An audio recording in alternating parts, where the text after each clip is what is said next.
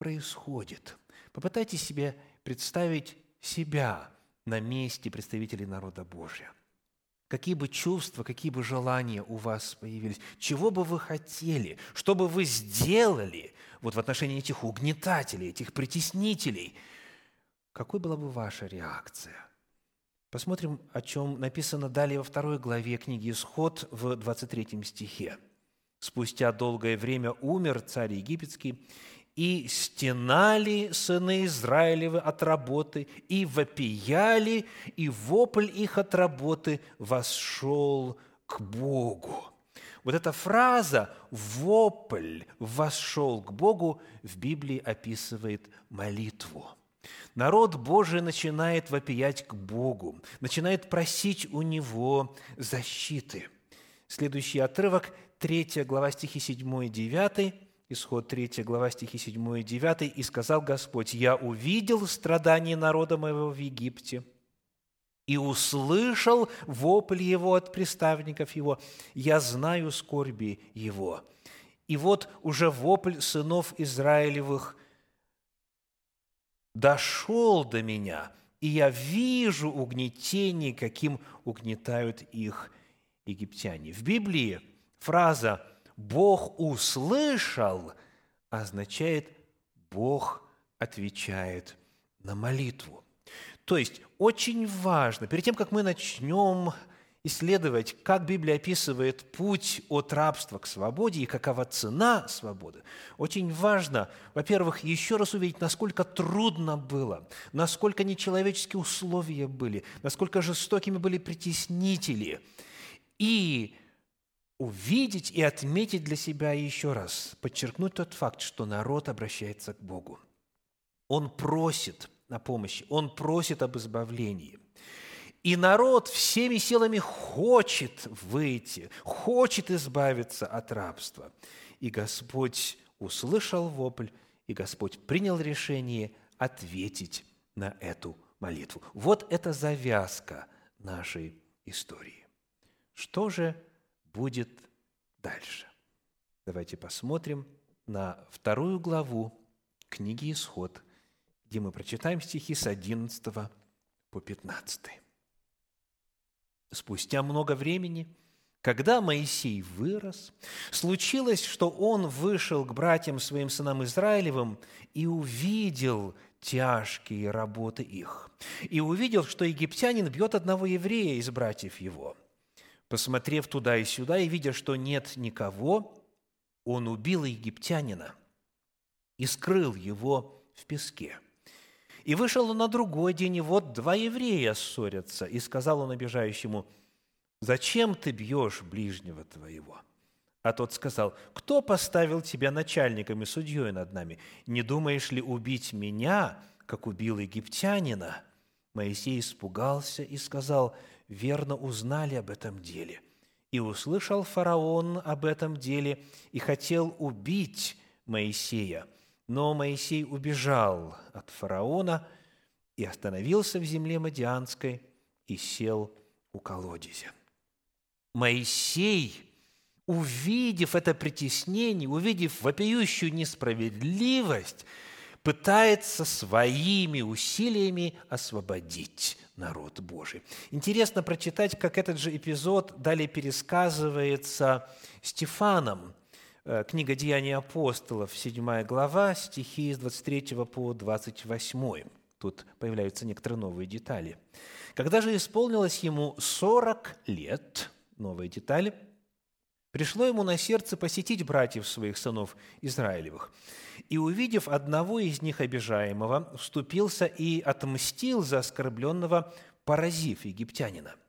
Он думал, поймут братья его, что Бог рукою его дает им спасение, но они не поняли. Сделаем паузу в чтении. Замыслом Моисея было то, чтобы заручиться народной поддержкой. Он ожидал, что народ его поймет, что увидит в нем Избавителя и пойдет за ним, как в известной строчке известного стихотворения «Из искры разгорится пламя, но этого не произошло. Мы читаем дальше, 26 стих 7 главы Деяний апостолов. «На следующий день, когда некоторые из них дрались, он явился и склонял их к миру, говоря, «Вы, братья, зачем обижаете друг друга?» Но обижающий ближнего оттолкнул его, сказав, «Кто тебя поставил начальником и судьею над нами?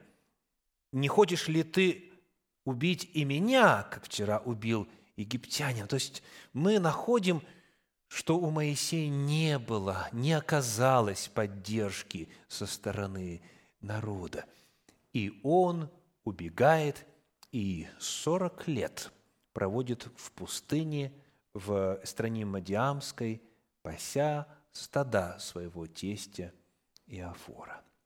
И вот, когда мы рассматриваем следующий эпизод у тернового куста, происходит очень интересный диалог у Всевышнего с Моисеем. Книга «Исход», 3 глава, стихи 10 и 11 для начала. «Итак, пойди, — говорит Господь, — я пошлю тебя к фараону и выведи из Египта народ мой, сынов Израилевых». Моисей сказал Богу, «Кто я, чтобы мне идти к фараону и вывести из Египта сынов Израилевых?» видите, что произошло? Моисей пытался, он увидев несправедливость, увидев эту тяжкую жизнь, встал на защиту своего брата и убил египтянина. Он думал тогда и видел себя в качестве вождя избавления, но народной поддержки не последовало.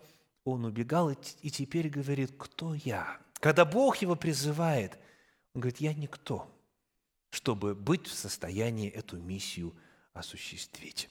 Дальше, когда Библия описывает нам беседу Всевышнего с Моисеем, мы видим, что он полностью в состоянии апатии, в неверии, и он всеми силами отказывается стать инструментом обретения свободы для своего народа. Вот, например, 3 глава 13 стих. «И сказал Моисей Богу, вот я приду к сынам Израилевым и скажу им, Бог отцов ваших послал меня к вам. А они скажут мне, как ему имя? Что сказать мне им?» Моисей начинает переживать о гипотетических проблемах. А вот если я пойду, а вот если они спросят, а вот что я должен сказать? То есть он начинает представлять, какие трудности могут возникнуть, гипотетически. Дальше 4 глава 1 стих. «И отвечал Моисей и сказал, «А если они не поверят мне и не послушают голоса моего и скажут, не явился тебе Господь, вновь продолжает переживать о гипотетических проблемах. Этого еще нету, но Моисей рассматривает самый худший сценарий. Они не поверят, они не захотят, они не присоединятся. Десятый стих 4 главы и сказал Моисей Господу, «О Господи, человек я неречистый, и таков был и вчера, и третьего дня, и когда ты начал говорить с рабом твоим. Я тяжело говорю и косноязычен». Он продолжает искать причины, чтобы не пойти на эту миссию. Он теперь говорит о своих недостатках, о том, что ему недостает способности. Как я буду говорить, в принципе, если человек я косноязычный? Далее, 4 глава, 13 стих.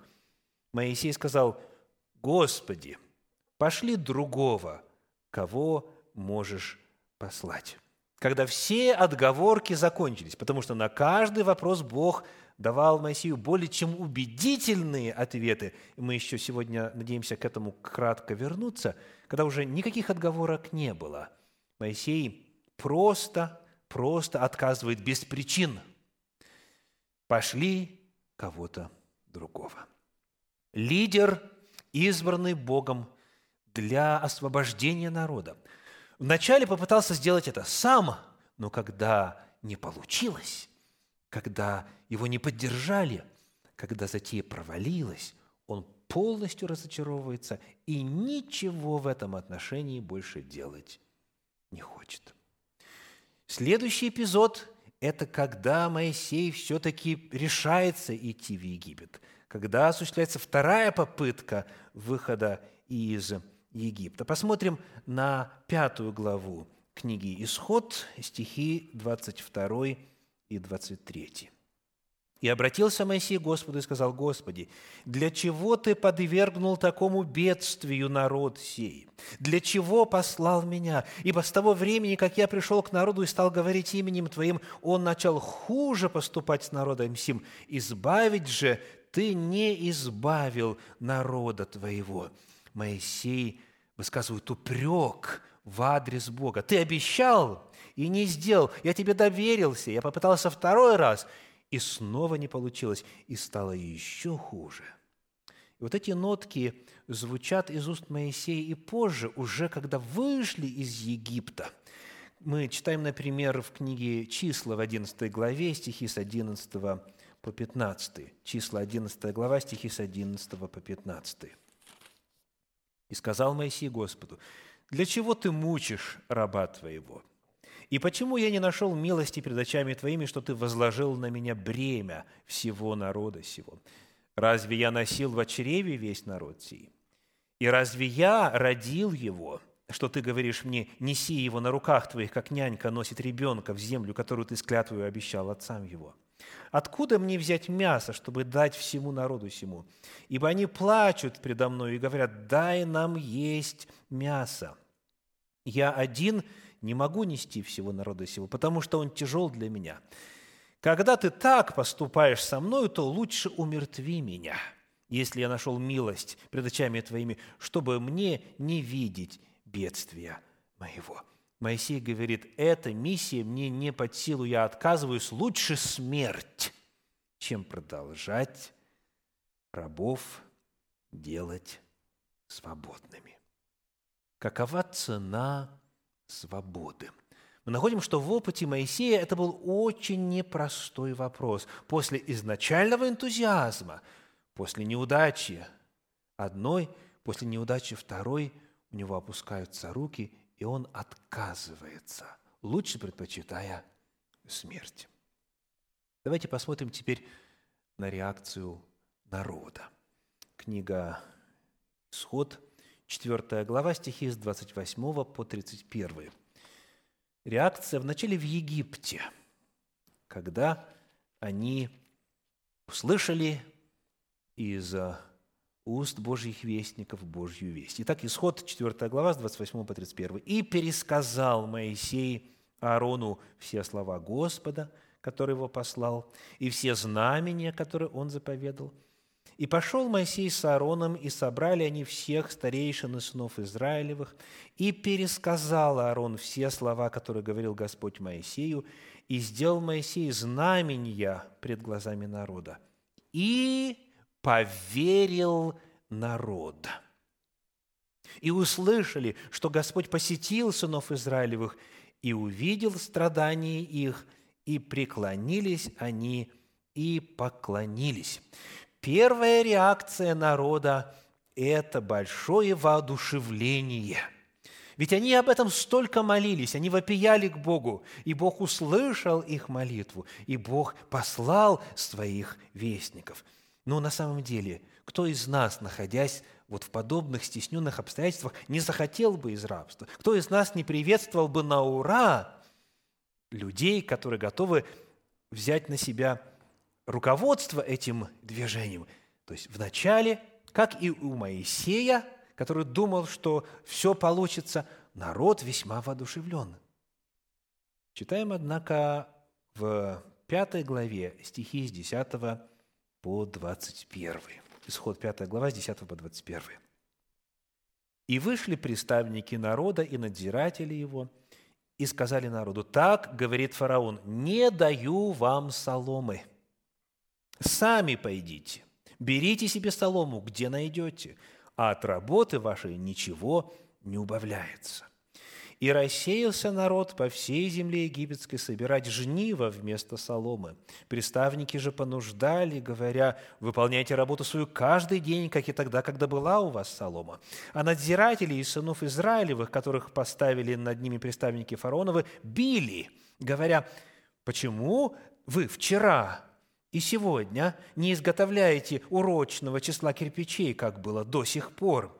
И пришли надзиратели сынов Израилевых и возопили к фараону, говорят, для чего ты так поступаешь с рабами твоими? Соломы не дают рабам твоим, а кирпичи, говорят нам, делайте. И вот рабов твоих бьют, грех народу твоему. Но он сказал, праздны вы, праздны, поэтому и говорите, пойдем принесем жертву Господу. Пойдите же, работайте. Соломы не дадут вам, а положенное число кирпичей давайте. И увидели надзиратели сынов Израилевых беду свою в словах «не убавляйте числа кирпичей, какое положено на каждый день».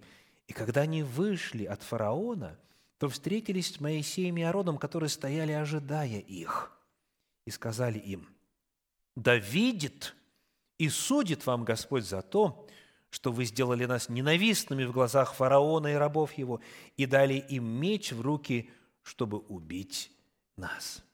Когда становится трудно, когда в этом процессе освобождения из рабства наступает ухудшение, тут же приходит разочарование. Тут же вождей начинают обвинять, забывают, что именно по их молитве Господь послал Моисея и Аарона.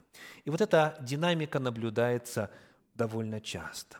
Перед тем, как стать лучше, очень часто становится вначале хуже. Когда меняется статус-кво, когда идут потрясения, то перед тем, как жизнь улучшается или когда обретается, наконец-таки, свобода – Нередко обстоятельства жизни становятся еще хуже. И вот на этом первом спаде очень многие оставляют надежду. Очень многие эту затею бросают. Дальше мы в шестой главе книги «Исход» в стихах 6 по 9 находим следующее. «И так скажи сынам Израилевым, «Я Господь, и выведу вас из-под иго египтян, и избавлю вас от рабства их, и спасу вас мышцу простертую и судами великими, и приму вас себе в народ, и буду вам Богом, и вы узнаете, что я Господь Бог ваш, изведший вас из-под иго египетского, и веду вас в ту землю, о которой я, подняв руку мою, клялся дать ее Аврааму, Исааку и Иакову, и дам вам ее в наследие. Я Господь». Моисей пересказал это сынам Израилевым, но они не послушали Моисея по малодушию и тяжести работ. Народ уже не верит. Народу хочется просто вернуть хотя бы прежнее, чтобы давали соломы для кирпичей. И все. Вот это предел мечтаний. Это то, что происходило в Египте.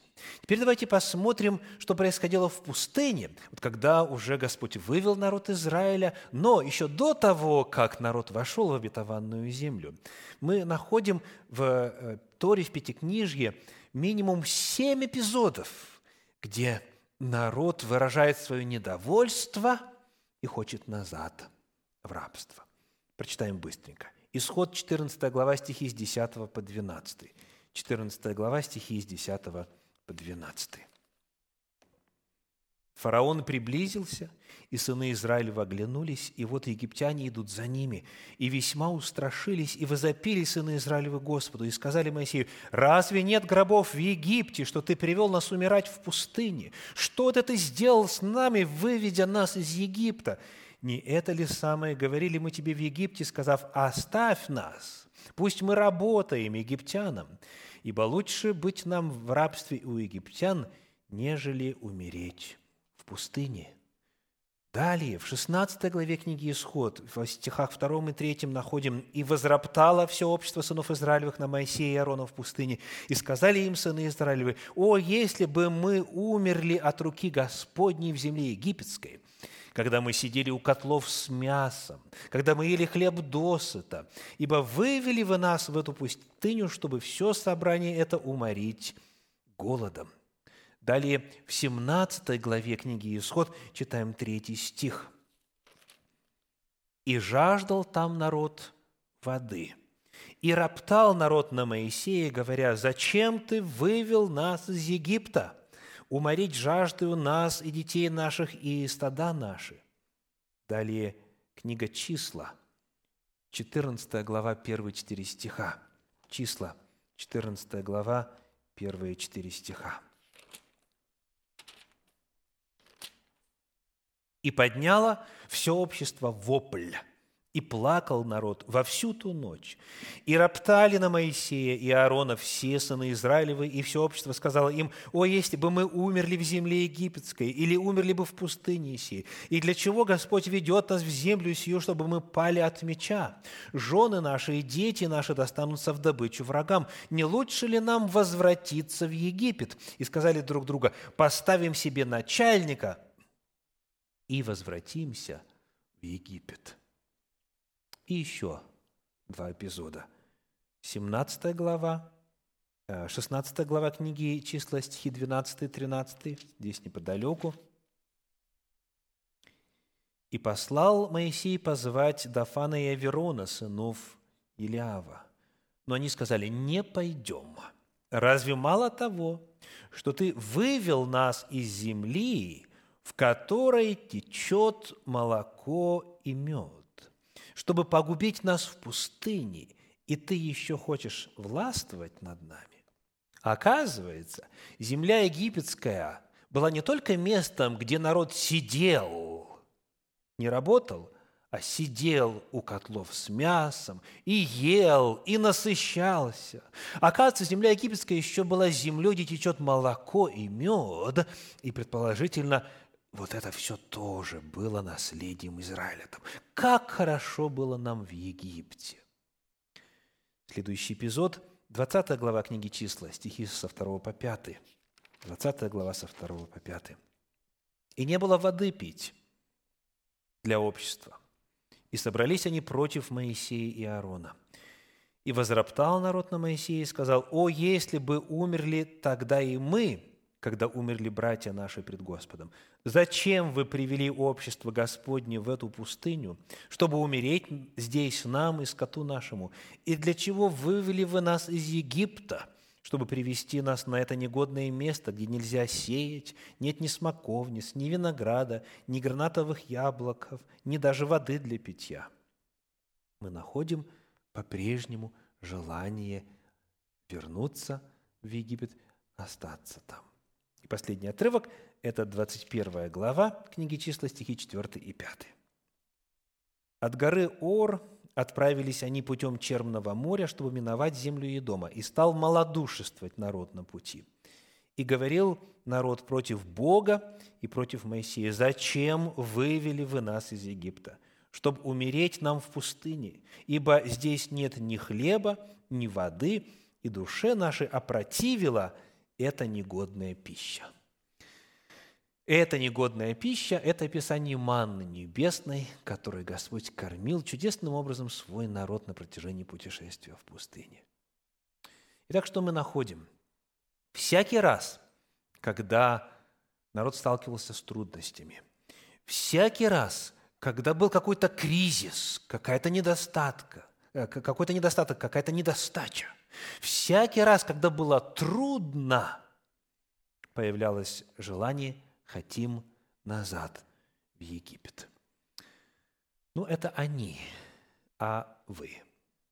Бывало ли с вами такое, что вы загорелись, увидев перспективу, увидев Божью истину, увидев перспективу Божьих благословений, или осознав необходимость избавиться от какого-то рабства, привычка ли то, или финансовые какие-то долговые обязательства, и вы увидели перспективу, вы увидели Божье водительство, вы поверили, что можно обрести свободу, и сделали первый шаг – но потом, когда начались трудности, когда начались проблемы, когда вначале стало хуже, может быть, даже чем было, как вы реагировали в тех обстоятельствах?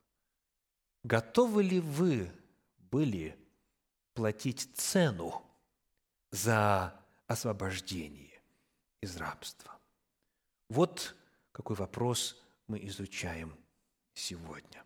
Потому что все, что написано было прежде, написано нам в наставлении, говорит Священное Писание. Как вы реагируете на сложности, идя Божьим путем? Что же Господь? Мы посмотрели, как Моисей реагировал, как народ реагировал. Что же делал Господь? Какова Божья реакция? Посмотрим вначале на то, как Господь общается с Моисеем. Книга Исход, 3 глава, 12 стих. То есть после того, как Моисей сказал, «Кто я? Я ничто», когда он продемонстрировал свою ну, низкую самооценку в плане перспективы стать вождем избавления, «Кто я?» Господь ему отвечает, Исход 3.12, и сказал Бог, «Я буду с тобою, и вот знамение, что я послал тебе, когда ты выведешь народ из Египта, вы совершите служение Богу на этой горе. Господь говорит, важно не то, кто ты, а важно то, кто я. Я буду с тобой, я пойду. Когда Моисей следующие отговорки свои предлагает, Господь в частности говорит, а когда Моисей говорит, а если они мне не поверят, то Господь Читаем 4 глава книги Исход, стихи со 2 по 5 делает следующее. «И сказал ему Господь, что это в руке у тебя?» Он отвечал, «Жезл». Господь сказал, брось его на землю. Он бросил его на землю, и жезл превратился в змея, и Моисей побежал от него. И сказал Господь Моисею, простри руку твою и возьми его за хвост. Он простер руку свою и взял его, и он стал жезлом в руке его. Это для того, чтобы поверили, что явился тебе Господь Бог отцов их, Бог Авраама, Бог Исаака и Бог Иакова. Помимо этого чуда, там произошло еще несколько. То есть на все опасения, на всю неуверенность, на все вопросы Моисея Бог отвечает могущественно, жизнеутверждающе. Он обещает быть рядом, Он обещает поддерживать. Господь творит чудеса. Господь помогает – Моисею стать вождем освобождения. А теперь посмотрим, как Господь обращается с народом, несмотря на ропот, недовольство, недостаток веры, доверия и так далее. Книга «Исход», например, 13 глава, 17 стих, Исход 13, 17. «Когда же фараон отпустил народ, Бог не повел его по дороге земли филистимской – потому что она близка. Ибо, сказал Бог, чтобы не раскаялся народ, увидев войну, и не возвратился в Египет. Можно было более кратким путем, можно было быстрее дойти. Но Господь знал, что если начнутся военные действия, народ не готов и захочет вернуться назад в Египет. То есть что делает Господь? Он не дает нагрузку сверх силы – и когда мы читаем вот все эти эпизоды, что народ хочет назад в Египет, назад в Египет, уже выйдя из Египта, то становится актуальной такая фраза, такой афоризм. «Легче вывести Израиля из Египта, чем вывести Египет из Израиля». Освободиться физически легче, но цель-то гораздо более масштабная. Что раб будет делать, оставаясь по своему менталитету рабом, обретя свободу? В этом-то и заключается вся трудность. В этом-то причина, по которой Бог все делает поэтапно, взращивая, укрепляя веру, доказывая свое могущество, проявляя свою силу в жизни народа, чтобы народ возрастал, чтобы народ укреплялся в вере. Поэтому-то процесс освобождения бывает таким долгим. Но Господь ведет тем путем, тем маршрутом, который по силам народу в данный момент. Книга Второзакония, 8 глава, стихи со 2 по 5 на эту же тему. Второзаконие, 8 глава, стихи со 2 по 5. «И помни весь путь, которым вел тебя Господь Бог твой по пустыне вот уже сорок лет, чтобы смирить тебя, чтобы испытать тебя и узнать, что в сердце твоем, будешь ли хранить заповеди Его или нет. Он смирял тебя, томил тебя голодом и питал тебя манною, которой не знал ты и не знали отцы твои, дабы показать тебе, что не одним хлебом живет человек, но всяким словом, исходящим из уст Господа, живет человек. Одежда твоя не ветшала на тебе, нога твоя не пухла, вот уже сорок лет. И знай в сердце твоем, что Господь Бог твой учит тебя, как человек учит сына своего. Родитель знает, что на разных этапах взросления ребеночку разное по силам – и соизмеряет требования и нагрузку, и меру ответственности на каждом этапе. Вот именно так вел Господь. Сколько чудес Господь сотворил. Манной питал, нога твоя не пухла, одежда не ветшала, не было в коленах их болящего, сказано и так далее. Столько чудес, столько избавлений, чтобы дать нагрузку по силам. Бог воспитывает нас так, как мудрый родитель воспитывает своих детей. Бог всегда находится рядом и готов помочь выйти из рабства на свободу. Сегодняшняя проповедь называется «Божья повесть, двоеточие, цена свободы». У многих есть следующее ожидание. Раз я обратился к Господу, раз я теперь Божий, отныне все у меня пойдет по маслу – да, как по маслу. Будет легко, ведь у меня всесильный Господь. И в действительности Бог мог избавить из Израиля, просто взять их, телепортировать из Египта прямо в ханаанскую землю. И чтобы там уже все было готово, все было устроено. Но Божья задача масштабнее. Изменив обстоятельства жизни, но не изменив человека, цель не достигается. Бог выводит из рабства самым правильным путем. И вот некоторые из уроков сегодня мы находим, что свобода достается тяжким трудом. Да, Господь творит чудеса, и бывает, что в миг решается то, над чем ты мог работать, может быть, несколько лет, но это все равно процесс.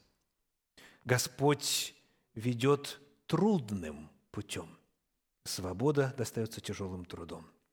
Потому что изменение менталитета человека и тем более образа жизни происходит медленно. Это еще один урок. Дальше. Нужно избегать ошибки идеализации прошлого. Мы начали сегодня с чтения отрывков, которые говорят, насколько трудно, насколько невыносимо было в Египте, что народ просил избавления и вопиял, и кричал. А тут вдруг говорят, ох, как нам было там здорово, оказывается идеализация прошлого, когда наступают трудности в процессе достижения мечты или э, осуществления Божьей воли. Это ошибка, которую следует избегать. А главное, дорогие, Бог с нами на каждом шаге этого пути. Бог с нами постоянно, и незыблемым остается Его обетование. 1 Коринфянам, 10 глава, 13 стих. 1 Коринфянам 10, 13. Вас постигло искушение не иное, как человеческое, и верен Бог, который не попустит вам быть искушаемыми сверх сил, но при искушении даст и облегчение, так чтобы вы могли перенести. Всегда помните об этом. То, через что вы проходите сейчас, вам по силам, потому что всемилостивейший Небесный Отец – Господь наш, не попустит нам того, с чем мы не можем справиться. Да благословит вас Господь, над чем бы вы сейчас ни работали, каким бы ни был ваш процесс освобождения, и наделит уверенностью в том, что Господь рядом, чтобы избавлять. Аминь.